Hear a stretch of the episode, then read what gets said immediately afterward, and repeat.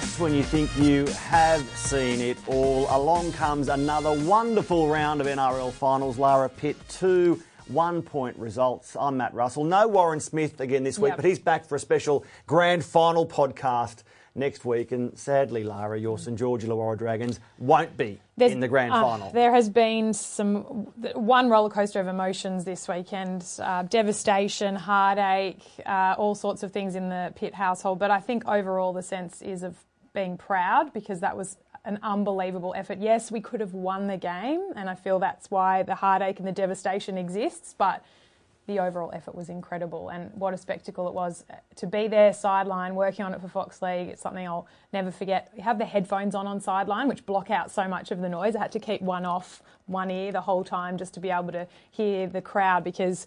As we know, it changed momentum so many times, and one minute the South fans were on their feet, the next minute the Dragons fans were. But let's talk about the two one-point wins; they were incredible. Well, we've had six finals games so far. Five of the six have featured field goals, and three of them have been decided by field goals. Quite remarkable. Continuing on with what we thought would happen when we had only two points between the mm. top eight teams at the end of the regular season. Mm. The closest regular season leading into one of the closest post seasons. And I had the luxury of having Saturday afternoon off. So mm. after a quick trip to the Fig Tree Hotel, I was in my lounge room with my boys watching the Sharkies against South Sydney. I couldn't believe the drama at the end. Mm. And I looked like an expert in the eyes of my boys when I said after that late error from the Dragons in terms of not kicking at the end of the set, Yeah. I said Adam Reynolds will kick a field goal here. His mm. third, they'll win. Mm. Sure enough, that's exactly the way it unfolded. If you're the Storm, if you're the Roosters, you would have spent the last two weeks practicing your field goals, wouldn't you? Based on You- what we've you're seen mad if so you don't. far. But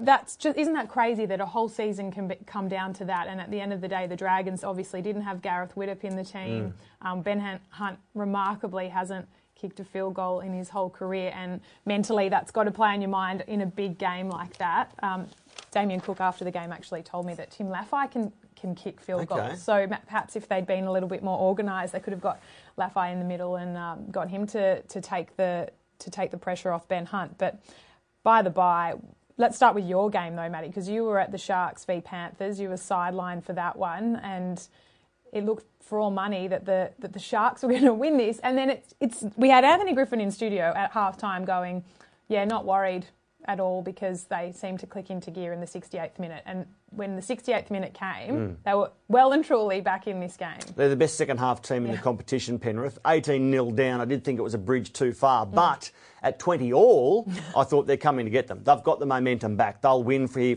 quite comfortably. So then to have another twist, mm. which was Cronulla's short kickoff and mm. ultimately the Chad Townsend field goal. I thought it was a remarkable win by a really, really tough team, Cronulla. I was sitting sideline for Fox League, looking to my right, Wade Graham dressed in his civvies, mm. then Paul Gallen with a bung shoulder, Luke Lewis desperately trying to get an ankle slash calf right. I looked at all that experience and thought, how on earth can the Sharkies win here? You know, look who's sitting on the sideline. The other team's just come to make it 20 all. Viliami Kikau is just winding up. Waqa Blake is winding up. Penrith will win and win relatively comfortably from here. Yet Cronulla hang tough. Are they the toughest team in the comp, the They have Sharkies? to be. And how many other teams fall over at that point this Yeah. season when the Panthers are on and once they get on their roll on, they usually, as you say, steamroll the opposition in the last 10 minutes. So for the Sharks, an incredible effort. The big question will be how they recover from such a physically Hmm. um, demanding game, and we'll talk about that soon. But yeah, hu- huge mental uh, strength for, from the Sharks to withstand that at the end. And I'll jump straight into my player of the round. It has to be Matt Moylan because I love the way that he has embraced playing his former club. He was uh, let go by Penrith in a swap deal. Maybe it was a bit of Matt wanting out. Maybe it was a bit of the club saying, yep, we're happy for you to go. But bottom line is, he has been on the record saying, I want to burn Penrith. I want to beat Penrith this season. He's done it three from three. And his best three games this year against Penrith, against Penrith, against Penrith. And uh, he- he was big again. The ball for Luke Lewis was fantastic. So easy. But defensively, Lara, you know, like we look at Matt Moylan as a try assister and, and a playmaker, but a tackle one on one to stop Isaiah Yeo when Isaiah Yeo was going to steamroll his way to the in goal. It was fantastic. So Matt Moylan defensively and in attack, outstanding. He was my player of the round in, in what was a great win by the Sharks. And I think Luke Lewis will be right to play. So will it be a final game for Luke Lewis or will it be a final game for Billy Slater? There's Yeah. one element this week. Uh, Paul Gallen, I'm less than certain about. The, the doctor told me corked shoulder was the original diagnosis, and all of a sudden, the other sideline people said, "Oh, well, he should be right." But then subsequently, actually straight after full time, I said to one of the Sharks officials, "Corked shoulder, no real concerns," and they raised their eyebrows and they said, "Oh, the doc might be a little bit kind there." So straight away, I knew it was a bit more serious. So I think Gals maybe longer odds. But if anyone can make it back this weekend, it'll be Paul Gallen. It'd have to be hanging off by a thin thread, his Yes. shoulder. You would think for it not Yes. to, to, to keep him out of such a big game. Uh, you talk about Moylan, it was very much billed as Moylan v Maloney. Mm. Um, when you were out there, I mean, we're so used to seeing Maloney look like it doesn't bother him, but that was a big occasion for him, and he caught, he's copped some pretty. Pretty hard criticism, harsh criticism from um, some high, high, highly respected Yeah. uh, people. Um, do you think that was justified and fair? No, no, I don't. I, I didn't walk off there thinking uh, Jimmy Maloney was the reason Penrith were beaten here, and, and he was trying. It, it just sometimes doesn't go his way. You know, he was so good the week beforehand.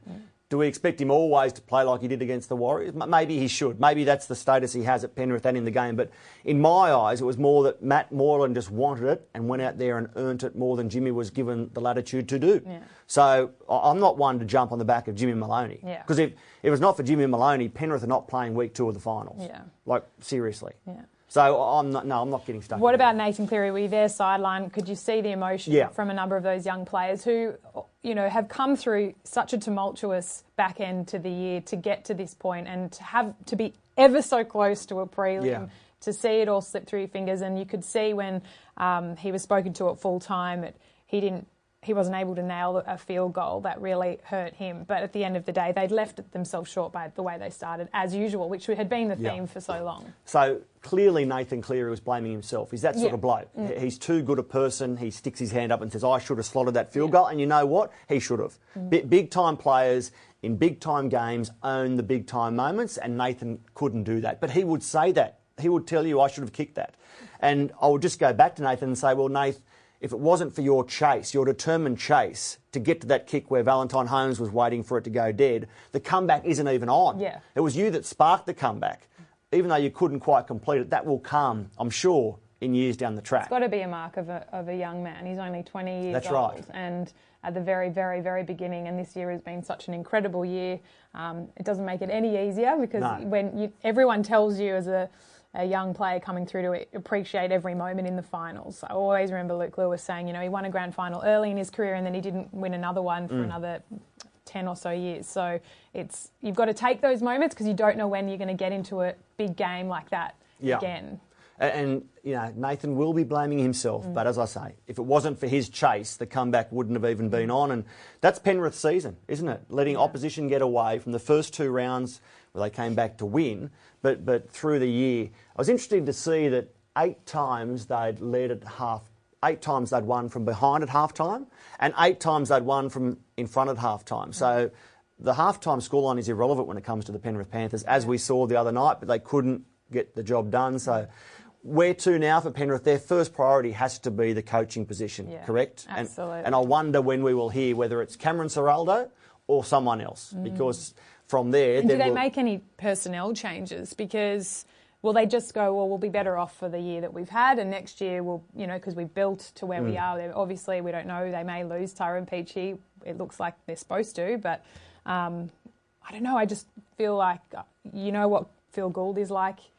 He would have seen that as a missed opportunity on the weekend. So, do they make changes at the top, at the back, it's coaching, and then also do they make changes to their team? Oh, I think it's a premiership winning team now. Yeah. I said even what eight weeks ago, a couple of months out, this team can win the comp. I liked Penrith a long way through the season to win the comp, and I think the fact that they didn't is a failure mm. because let's face it, they could win the premiership if and they finished short. It has to be mm. judged a failure. Yes, mm. they've had a really good year with young players to get to the second week of finals, but having observed Penrith this year, I wanted more. And, and what happens now to the signature of Nathan Cleary? Um, Tyrone Peachey is going, you'd imagine. There was even a question mark over Jimmy Maloney. But essentially, it's a premiership winning squad. Yeah. The missing ingredient is a full time permanent coach. That might or might not be Cameron Ciraldo. I have question marks over where James Maloney is going to end up. I just feel like they, there was confusion on on on Friday night between who owned the team, Mm. whether it was Nathan's team or James's team. And at the beginning of the year, it felt like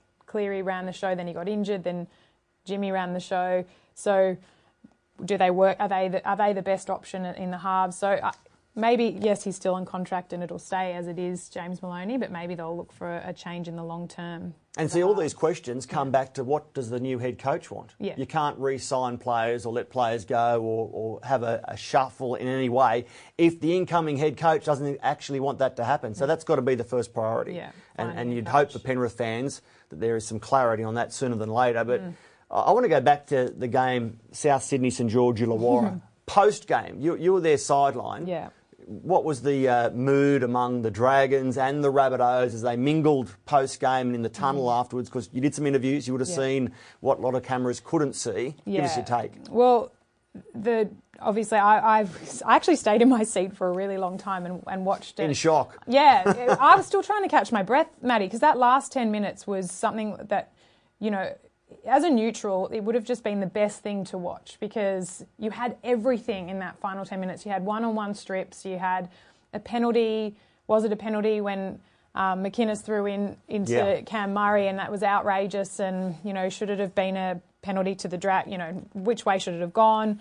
Um, of course, I know where I thought it should have gone. I'm Um, with you. Yeah. I'll come back to that. Keep yeah. going. So there were all those things happening. Then the Dragons inexplicably don't run it. They run it on the last, and it was like, oh my gosh, the, the Rabbitohs have got this now. They're, they've got the ball on the halfway line, and and how on earth is Adam Reynolds going to miss? He Mm. never misses. Um, so it just felt like I felt the momentum changing. Um, up 10-2, I wasn't comfortable, confident. I felt like South had come back the week before against the Storm. So, but at full time, my my eyes were all over the place. But I saw the emotion, particularly that was on South Sydney. Uh, the players they came together in a really tight huddle. Um, and of course, a lot had happened in the 24 hours before around um, front page headlines with Sam Burgess. So I feel like there's a, there was a lot more going on there in that huddle than we'll probably ever know. But the players were really, um, really emotional. Um, you could see actually tears in some of their eyes.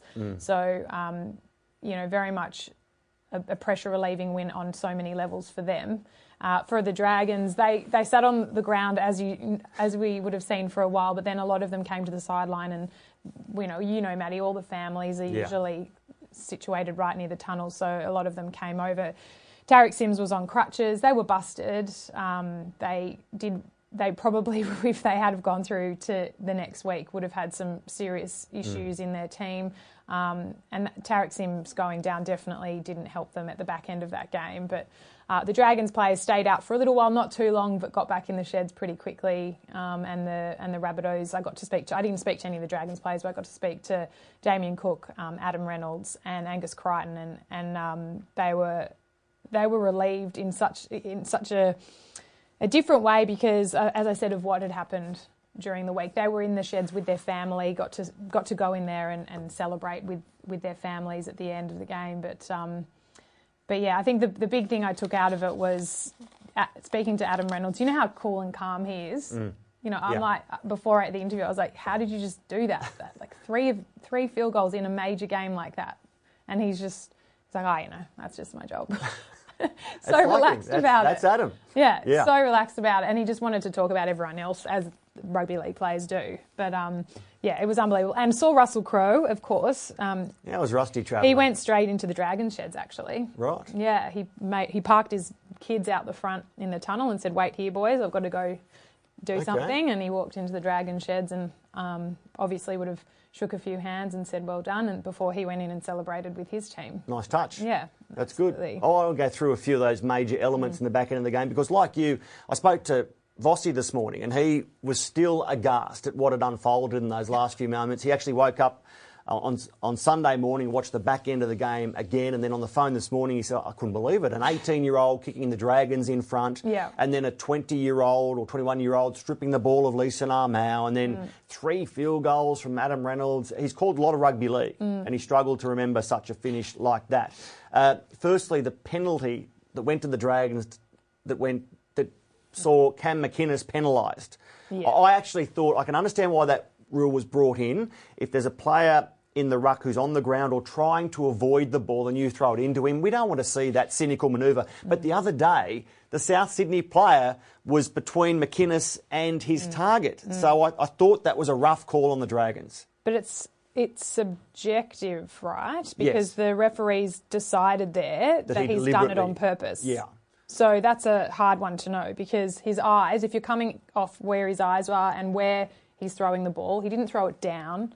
He threw it on, you know, as if it would be on target towards his player. Uh, It- but it- I think you would have, Cam McInnes would have had to alter his normal pass to clearly avoid the South Sydney Rabbitoh. Yeah. So as soon as you're requiring the dummy half to change his pass or thought process, then then that's where the penalty should go against the Yeah. defending team. Yeah.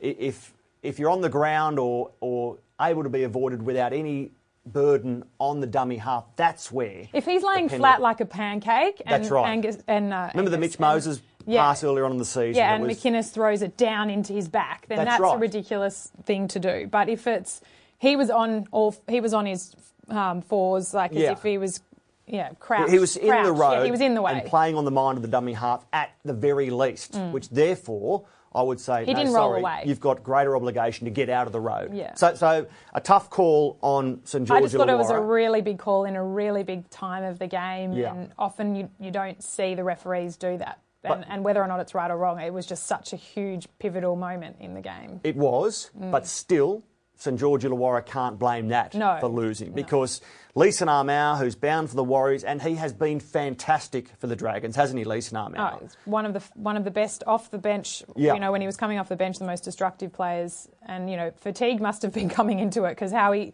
but how he let that happen, the one-on-one strip with Cam Murray was in that territory was unbelievable. maybe we shouldn't criticise Leeson Armour. Maybe we should just praise Cam Murray, who, you know, that's unbelievable. We've had 18 year old Zach Lomax kicking a pressure goal to go ahead by one, and then uh, Cam Murray with that play. That, that, that is outstanding. Mm. To strip big Leeson Armour, he- I think he's 20. Well, Tyson, had Tyson just done it to at the other end? Yes, he had. Yeah, so we strip at the other yeah end. we'd had two. Yeah.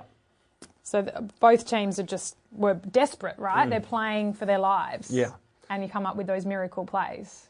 Unbelievable. And then final play with the scores locked and seemingly we're headed towards Golden Point. Oh. Last play of the game, McInnes at dummy half passes to de Belin, who's Mm. inside of Ben Hunt. So by the time Hunt gets the ball, he's under pressure from the defensive line. Mm. The kick's going to be difficult, so he says, let's probe further, and they get pinned in their own half. The only thing I could think of was that they didn't communicate. That, at the time, I was like, maybe they hadn't, you know, they hadn't said, you know, or they hadn't heard it was too loud. But Ben Hunt after the game said, no, we thought we had numbers on, on the outside, on, on the left edge, so we thought we'd run it. And he took full responsibility and said, I made the call, I made the decision. Well, well, credit to him, but I wonder whether he's saving his teammates who Yeah. had got into first receive when Yeah. Ben should have been there. And maybe the owners come back on Ben Hunt to say, Jack, get out of the road. It's my ball. I'm reefing it upfield. We're going to play this Mm. Which one is out what he from said. He said, I should have played the percentage game, which is just kick it long and, Yeah. and make them bring it back off their line. That's all he had to do. That's it. And, and the reaction of Paul McGregor said it all. We have had hundreds of shots of coaches in coaches' box this year.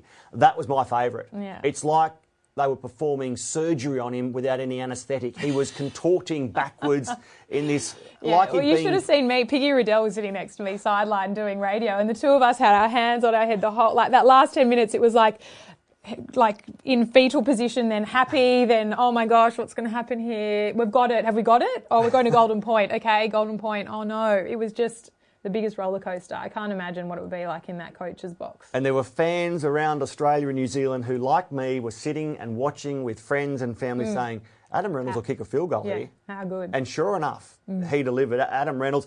We haven't touched on your player of the round. Does it come out of the Dragons? It comes out of the? Dragons, but out of the women's team, actually. Okay. So I was at the Dragons, I was at ANZ Brighton early because Yes. the Dragons were in a do or die game against the Warriors uh, women's team. And the Dragons were really disappointing the week before against the Broncos up at Suncorp. They got absolutely smashed. Um, when speaking to their coach, during the week, he wasn't as worried about it. He thought they just had a few injuries in the, early in the game, which totally upset the apple cart. And but honestly, having done the Warriors game the week before, I thought the Dragons were no hope on Saturday. Uh, I was proven very wrong very early in this game because the Dragons scored two runaway tries and Yep. that sort of set the tone for them. They led 12 0 and then went on to win it comfortably in the end. Um, but who we got to see a great game from was um, the Dragons centre Jessica Sergis. We've she's already a established name, and um, I think she'll become an even bigger star now. Uh, she got knocked out in the first game, so sh we didn't get to see a lot of her. But on the weekend, she played the full 60 minutes, and she was just unbelievable. Every time she touched the ball in attack, she was she was dangerous. She was so physical. She was getting into some real push and shove with the, her opposite for the Warriors, um, and she, that was because she was such a handful that the Warriors um, couldn't contain her. And then in defence, she was pulling off these incredible tackles, pulling girls over the sideline to save tries. She scored an unbelievable solo try, um, something Yeah. like from Latrell would do. You know, close to the line, just so strong. She had players all over her, pushed, reached over, and put it down. Yeah, Um, I saw it. she was so good. She was unbelievable. Um, Zach, her boyfriend, who you know we love the story. You know, both of them playing on the same day. Was watching all the other Dragons players were in the sheds warming up, and he was the only starter um, in the dugout, sitting next to Peter Doust. It was her birthday. She's turned 21. Scored a great try. Um, yeah, so I just think she's the kind of talent, uh, like so many in the comp, that we're, we're going to unearth this season and then and beyond. She's only 21, so that to think what she can do for rugby, for women's rugby league in the next decade, um, such a talent, such a star, could probably nail it in other codes. But we're so lucky to have her. I love the fact you mentioned she was knocked out the weekend before. Yeah. Brisbane's Robinson had a big collision with her, and poor old Jess came off second best at 21 years of age. Why am I calling her poor old? But you know what I'm referring to. Really banged up, and comes out with that performance. Mm. Yeah. And Lara, I watched this game at um, the Fig Tree Hotel. I've been there. The Love pub Tree. test, the pub test, right? As this game is playing, and the Dragons are racing away for their tries, there are blokes, women, children yelling out, "Go the Dragons!" Yeah. And I thought, how good is that? I'm putting it to the pub test. People are buying in. They are watching the NRLW, Yeah. and they're not criticising it. They're not, you know. Talking or demeaning it in any way, they are buying in and enjoying it. I, thought that was a really good sign. Yeah, I don't think there w- there's any part of the games we've seen so far that you could criticise. No. There's been, um, I think the probably the first round we everyone was sort of figuring out what you know how to play together, um, but the the massive improvement after just one game from the Dragons, Yeah. you know, shows that they'll get it together. And imagine it was a longer competition, it would, you know, they'd, they'd go from strength to strength. So it sets up a huge weekend for the women's game this week. So the Dragons had to win, otherwise we would have already known the Warriors and the Broncos play in the grand final on grand final day. So the Broncos are through the grand final. They play the Warriors. If they beat the Warriors, the Dragons Roosters game becomes really interesting. Um, but either way, it's still it's still open and alive. So um, we've we've got two more games this weekend, and then the grand final on grand final day. And this weekend, we start in Melbourne when the Storm play Cronulla in the NRL preliminary final. On Saturday at Allianz Stadium, it is Sydney against South Sydney, the Sydney Roosters, obviously, against South Sydney in the second prelim. Uh, let's talk about some crowds because we are talking about the final NRL game at Allianz Stadium on Saturday night. In 1908, Easts and South Sydney were going at it. In 2018, they're going to go at it at Allianz Stadium for the final time. Mm. Surely we get 40,000, mm. or do we? Michael Ennis was in here earlier Yeah. on and he was saying, come on, fans, if you're serious, get to the game. Mm. Is it a sellout? Well, it's good that it's at Allianz. If it was at ANZ, it wouldn't Yeah. get the, the numbers that we'd want to see. But um, there's no excuse. Surely there's no excuse. The Roosters obviously will be outnumbered by South Sydney, as you'd expect. But absolutely, we should be getting 40,000. The, stars on show in this one. Uh, there's so many wonderful storylines, and they've played such incredible games in the past. I can't imagine not getting a massive crowd. Certainly, they've, they've got no excuse. I want to sell out.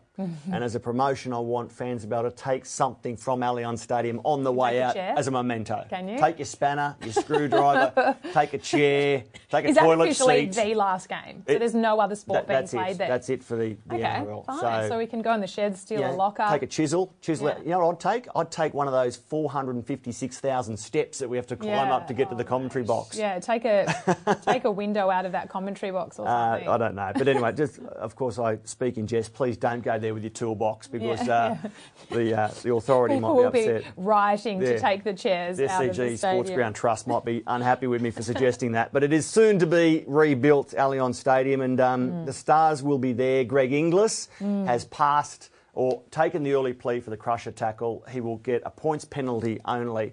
Lara, I don't think that any player goes onto the field to deliberately put an opponent in a crusher position. No one would want that. No, but absolutely not. I do question the fact that during the finals we have seen a spate of them, and leading up to the finals we've seen a, a few of them, haven't we? From Will Chambers to Latrell Mitchell, and now Greg Inglis, a couple of others very close in there as well.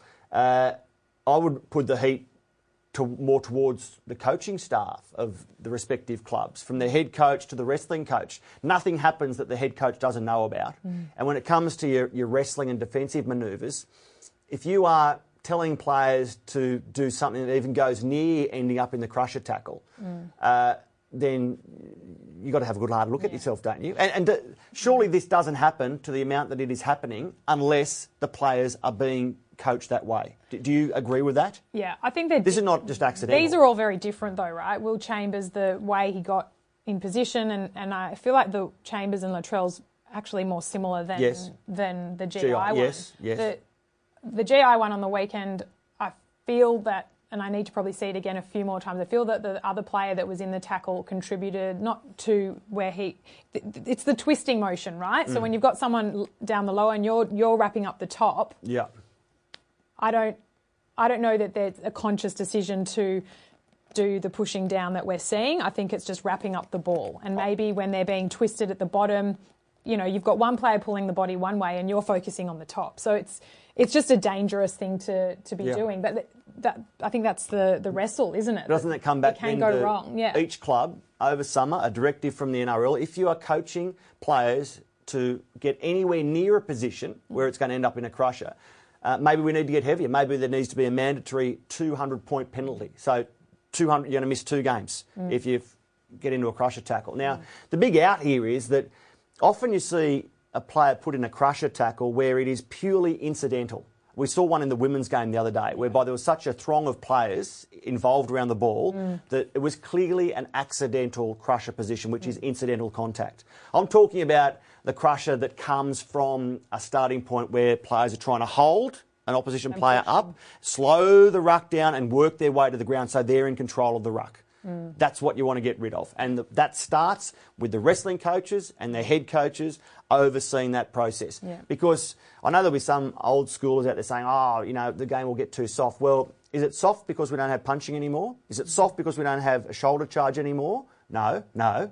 So mm. why can't we get rid of this crusher style tackle? If we don't, then some stage down the track there's going to be a player who's never able to play the game of rugby league again and maybe not able to walk again. We need to get rid of it now. And if you just say, oh, it, it'll just happen every now and then, well, it will from incidental contact. We don't want it happening because you're co- coaching players to hold or manoeuvre in the ruck whereby it can ultimately end up in a crusher. Yeah, well, they're trying to keep them, stop them from getting onto their front quickly, as you say, to play the ball. And it's, as a fan, which, it's which is also stopping good rugby Yeah. league, quick play Yeah. the ball, ball movement, etc., etc., etc. So Yeah, get it's just rid of another it. tactic. Let, let, let's let's do what we can. Let's make I sure agree. everyone is getting rid of it. Hmm. And uh, but importantly, I don't want to make this a, a, Greg Inglis bashing hmm. exercise. I think they got it right. A hmm. grade one was Yeah. right, and therefore it's only a points penalty. The only reason Latrell was suspended was because he had carryover Yeah. points. So Yeah. there you go. Now South Sydney against the Sydney Roosters. Sam Burgess will play. It must have been really tough um, for the whole club this weekend when the firestorm erupted around Sam Burgess, not knowing whether he was going to play. There were rumours that he was going to pull out late. Um, well, the NRL has told me that they gave him, that South apparently gave him the option not to play, and he chose to play. I couldn't get confirmation on that from the Rabbitohs, but as far as the NRL is concerned, they weren't going to step in and say you're not allowed to play because there's an investigation going on. They're confident with the panel that has been put together, which includes Karen Murphy, who's the head of the integrity unit. Um, we understand that investigation is already underway. Uh, the big the big problem will be is if you know if something wrong has been found to have happened and he gets banned and you know then he there'll be fans blowing up going well why didn't he why was he allowed to play you know last weekend but th- that's now in the hands of the investigation uh, panel so it's disappointing that again we're talking about stuff like this it just should have been handled properly and correctly by the Yeah. club back in May. I think that's the big learning to come out of all of this. Um, Uh, There's another learning, Lara. Uh, if you find yourself in this situation as a club and a, a journalist approaches you and asks a very simple question, uh, will Sam play? To give that journalist a, a terse look and storm off without even speaking to him or her, that is out of line. And if you're a senior member of a club and you treat someone who asks an innocent, harmless, uh, respectable, um, newsworthy question like that, and you can't look them in the eye and speak to them, you need to have a really good look at yourself. Yeah, and well, I- South Sydney, you know who it is. I think that that's probably it just indicates the pressure that everybody feels that they're under. We don't. They'll Yeah. probably think we don't know all the facts, and they're all, uh, I'd say, rallying behind Sam. Um, And you know, there's been reports in the story that in the papers today that Sam's seeking legal advice and whether this has all been defamatory, and, and you know, so I think that it's a bit of a siege mentality. I think everyone's, um, you know, backing Sam. Not that it's an excuse, because as a club, you've still got answer questions to be answered um, around all of this, and uh, and the the end of the day, they're just it's just hope that they can get this done quickly. Yeah. Because I don't think it needs to drag on. I don't understand when investigations need to take weeks and weeks. You know, the, the woman involved is not here apparently, but I don't understand why you can't have a conversation on Skype Mm. or whatever. Get this done, get it out of the way because it's embarrassing, it's humiliating for everybody.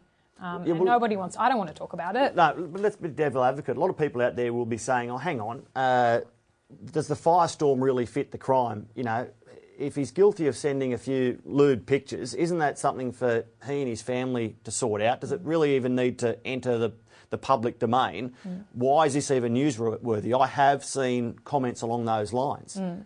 I feel like it wouldn't have been a firestorm if the club had dealt with it back in May, and maybe they didn't take it seriously enough because they didn't have enough information in front of them. But mm. I dare say if the integrity unit got an anonymous email from someone with the explicit nature and the very the detail that we saw in the emails on, on the weekend, um, they probably would have followed it up and taken it more seriously, even if it even if it meant the whole thing was rubbish. Just you know, put that fire out, make sure there's nothing more to it, or or indeed respect whoever it is on the other end of the email and investigate it. Is it time to have the clubs taken out of it and almost a, a Crime Stoppers Yeah. number if you're a member of the rugby league or member of the public and you've got a gr- grievance against someone involved in the NRL that you can go straight to the integrity unit, that you can call up and, and lodge a protest or a claim and have someone call you back and investigate without the clubs being involved? Yeah, well, Almost like a one three hundred number. Up until now, and I we had a sit down chat with Karen Murphy a few weeks ago about integrity matters, and the, the very much the feeling over the last few years is that the clubs and the integrity unit work really well together. Initially, of course, there was that feeling that maybe the clubs weren't going to be honest and upfront and tell the integrity unit about everything that was coming across their desk. That's not the case anymore, and often the integrity unit does find out about things first and go to the club and say, Yeah. let's work this out. Um, I don't think, from the integrity unit's point of view, it's very often that they learn about things on the front page of the paper anymore. So this has been a rare case where that's Okay. happened, um, and and again, it comes back to well, the club's learnt in a really at a in a very costly way that they should have taken that more seriously. Yeah. And and yes, I mean. You can advertise. I'm sure the integrity unit would have an email address that you could get in touch with. But at the end of the day, this person has gone to the club, Yeah. and yeah, they probably, they probably, if they had their time over again, would have would have taken it a lot more seriously than they did. I I don't agree necessarily with the way the the media is sort of playing off each other, saying, "Oh, one paper's been scandalous about it, and the other one's taking the classy approach and not mentioning names." But it doesn't matter if you, if if the paper didn't print the pictures, it's still a story. If they mm. didn't print the pictures and name names, you, it's still a big story that, that a woman has come out. If she's saying she was harassed, we don't know yet if that's the case. It's either consensual or harassment. That's what needs to be proven right now. That's mm. a big story. So it's definitely newsworthy. And yeah, the bigger the bigger picture is that um, the clubs just should have dealt with it. You can't ignore these things. You can't sweep them under the carpet. You can't. No, no, it's just No. not the way it is anymore. Not when people have phones. When in this day and age, and and they and she was saying in the email that she had that. Yeah. So if they deal with it May 26, early June, even if it drags on for a month, they get it sorted by July. And it may never have came to No. light, and it may have been something that, that, that the club and that the player dealt with very privately because there's a lot more to this that, you know, of course, the player has to now deal with. That Yeah. you know, we don't even want, you know, we won't even ever know about. No, okay, let's leave that there and get back to the footy, which Yep. has been outstanding. As I mentioned, uh, five of the six finals have involved field goals. Both games on the weekend came down to a field goal. What's going to happen this weekend? Melbourne against Cronulla. Remembering that the Sharkies have a good record in Melbourne in recent times. They won down Mm. They there this year and they won down there last year. This weekend very much is about new and old rivalries because you're right, Melbourne and Cronulla, having sat sideline and called a couple of their games in recent years, you can see straight away there is more feeling between Melbourne and Cronulla than there are other clubs. Mm. I feel I feel like we've come to the time. The top four sides are through, you know, as as it tends to be. But the ones that went the hard way are a little bit busted. They're going to be a mm. little bit tired. Um, that's not to say they won't bring a, heap of energy, but it's got to have been a huge advantage for Melbourne to have had the big two-week break heading into this game. You have you can they're going to expand so much energy. Cronulla going down to Melbourne, mm. being the underdog, but you know, bringing all that, you have to be so physical. And and if those guys that we talked about before are under a cloud, even if Gale plays, if he's busted, you have to be so, you know, you have to be at your best to beat Melbourne in Melbourne. And they do get Will Chambers and Nelson Asofa-Solomona back, we'd imagine, but not a lot of footy under the belt over the last few weeks. If you go straight into a prelim final, uh, you know, I wonder. Yes, it's good to get them back. Obviously, they're great players, but are they ready to go for a prelim? That's a, a question that will be answered on Friday night. Melbourne in Melbourne, to me, you can't go anywhere else but, but tip I have- Melbourne. yeah. Um, I absolutely agree. I, f- I feel like the big question will be it, what kind of a scoreline we're looking at. I feel like it'll still be a really close game. Um, interesting to see what team the Melbourne Storm name, whether he keeps Brodie Croft in the Yeah. halves, whether he you know wants a footy player against the Sharks, or whether he Yeah. wants a man manager half playmaker. Um, but Chad, uh, Chad Townsend and Matt Moylan, after that performance on the weekend, will have a heap of confidence going Yep. into that game. Matty Prior, fantastic to start Yeah. the game as well. Yeah. Uh, Luke Lewis, like you said, against his good Yeah. mate Billy Slater, wouldn't want it to end against him down No. in Melbourne.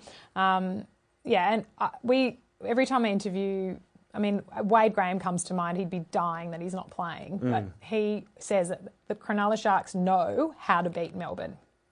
They have they know you can't go down there and try and play the way they play or try and match the way Melbourne play. So they have their game plan, they do it every time, they know it troubles them, so they'll have that confidence that you know what you know we've done it before, so why not again? Andrew Fifita, watch him go Mm. this weekend. And uh, just a, a sideline observation, I noticed Andrew a couple of times getting up and really revving up Jesse Ramien, who's still relatively young and new to the NRL, wanting him to go looking for the ball and, and run the ball and, and you know, go to the game, not waiting for the game to come to him. Mm. And I know that the Sharkies hold Jesse Ramien in such high regard. They're, they're sad to be losing him to Newcastle. Mm. And I just thought to myself, you wait to see Jesse Ramien, you know, with a game under his belt now, um, looking for the ball a bit more, encouraged by his teammates. Watch him as an X factor against Melbourne uh, on Friday night. Sid, so Melbourne. I have to go Melbourne. So do I. So but, but it sounds like you're going for two or one point yeah, difference. close. Close. We're going to have another two one-point games. Mm. I, I fear for the Sharkies because of the fact they're battle weary now. Mm. I wonder whether Melbourne might be able to put a bigger margin on them than uh, we've seen in recent weeks. So I'd, I'd go Melbourne eight or more Yeah, in that okay. one. That's my pick. Uh, this one's closer. Roosters, South Sydney. Uh, this one might be my one point Yeah, difference. reckon? And if a man's going to kick a field goal for your life, well, you've got two to choose from. Uh, I know, I know. Uh, you know, you, how could you go past Adam Reynolds uh, after his three on the weekend? But for me, it's Cooper Cronk. Yeah, if Mm. He would have been kicking lining my up life, all week. yeah, I, I want Cooper. Cooper, can you kick that Stephen for my life, please? I do think that Latrell is a massive out for Yeah, them yes. uh, in terms of the, what they bring in attack. He just when he's on, when he's in the team and he's on, they score points. When he's when he's actually not on, they don't score points. Mm. So um, yeah, I think that's can't be underestimated and such a shame we don't get to see that matchup. Um, It is, isn't it? and then they've also Dylan Napa hasn't been playing anyway, but um, Mm. it's another forward missing from their pack. And when you're against the Bunnies pack, who I don't even think played to their absolute best on the weekend against the Dragons. Damien Cook was unbelievable, but I don't even know that the Burgess boys I think the Dragons pack they were evenly matched. So um, perhaps they'll have a bigger game this weekend. The South Sydney pack. I'd lean towards the Roosters. They were pre-season favourites. They The were minor premiers. is 100% on them. Yeah, it is. They are, it they've is. got to be. That's. It would be a massive failure if they don't win this game through to the grand final. Are you saying that pressure's too much for them, Lara? Maybe. My brother-in-law's a fan, and it kills me that he that, that he's happy because it would have been a Roosters Dragons prelim. So anyway, Yeah. So, uh, yeah, okay, I'm, you're, you're going for South Sydney in that one. Not going for them, but you're picking them. I always like to tip the team who knocked my team out of the competition because Oh, okay. it makes you feel like better Okay, about so there you go. so I might go south. Okay. Well, I've got uh, Melbourne playing Sydney in the grand final. Lara, you've got Melbourne playing South Sydney. And this time next week, Warren Smith will be back here and we will have a grand final preview, Preview. pod Yeah. wrapping up these two prelims. And Was will be able to scream appropriately at the end of the podcast. You can take me now. I have seen it all.